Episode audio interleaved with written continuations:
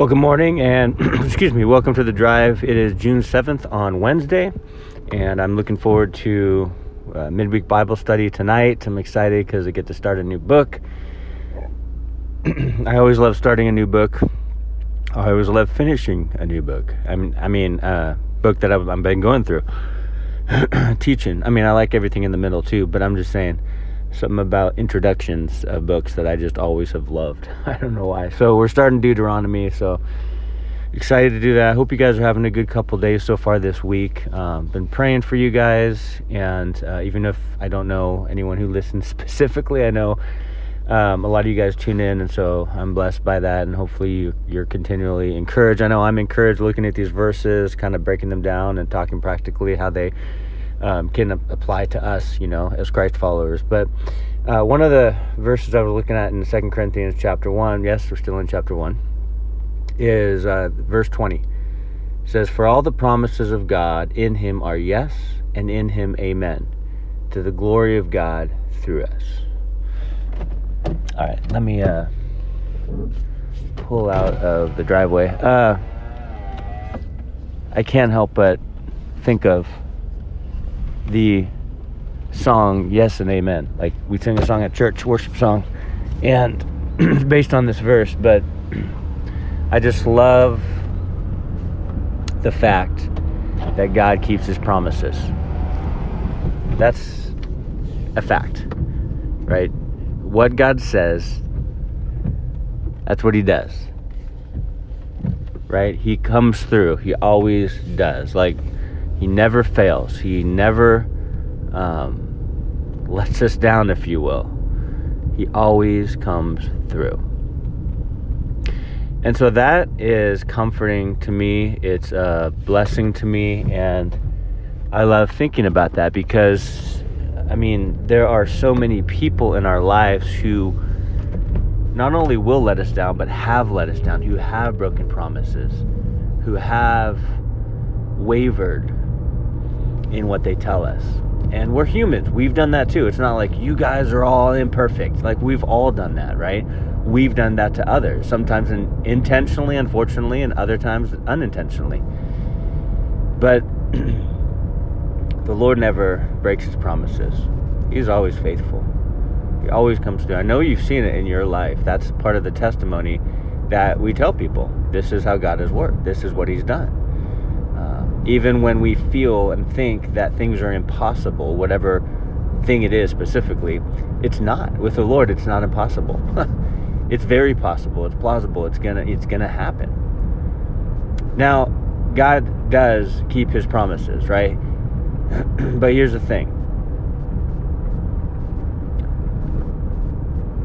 Sometimes, like if God were to give you a promise, uh, let me just use me an example. If God had, were to give me a promise, and I don't know when it was going to be fulfilled or anything, but I had doubt, I had unbelief about that promise, and so I let fear and hesitation, I was unwilling to start walking and moving towards that promise. Will it still be fulfilled? Well, God can't really work with me if I'm unwilling to walk with Him.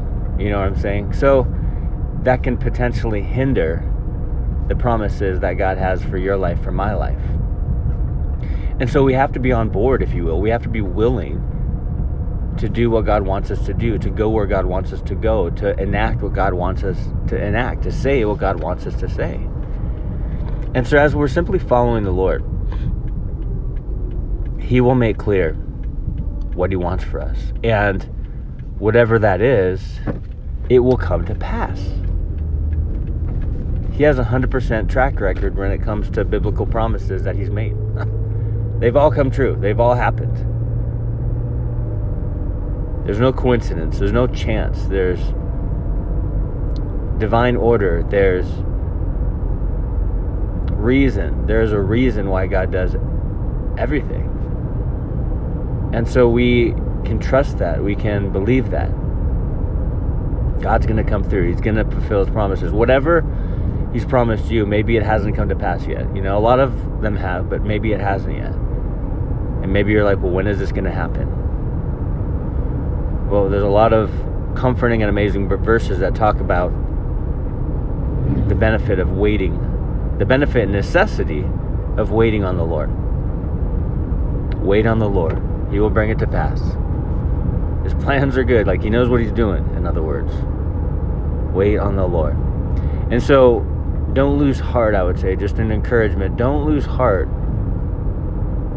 as maybe you haven't seen the promise God has given you come to pass yet. That's okay. It doesn't mean it's not going to come to pass. It, it, just means that our timings are different.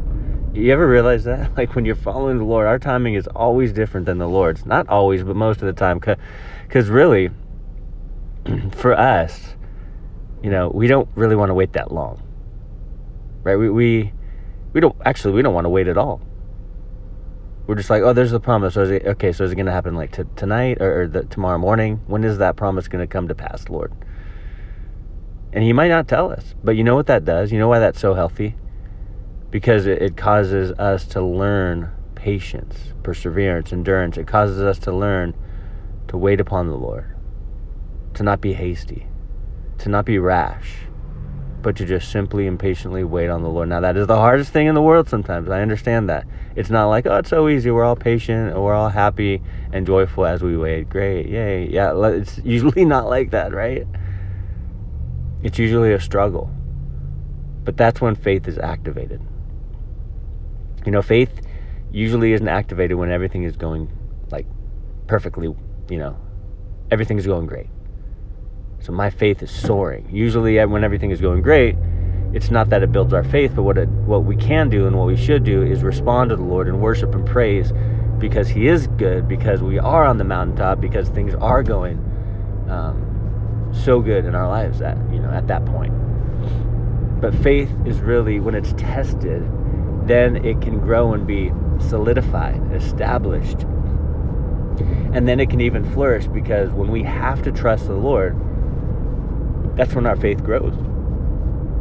Because we don't know anything else to do. Like, we don't know what to do. We're just like, I don't, I have no clue, but I'm trusting the Lord because He knows. And so God will grow our faith in those instances.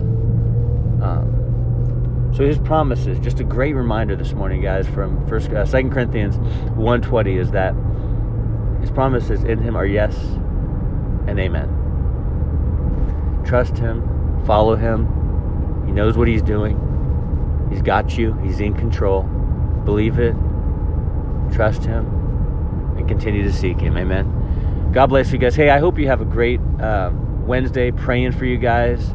Praying that God's comfort would be there, that He'd protect you, that He'd surround you, that He'd speak to you, that He'd, His presence goes with you wherever you are, wherever you go. And so um, let's just be aware of that and just continually yield to who God is, to what He's doing. Amen. God bless you.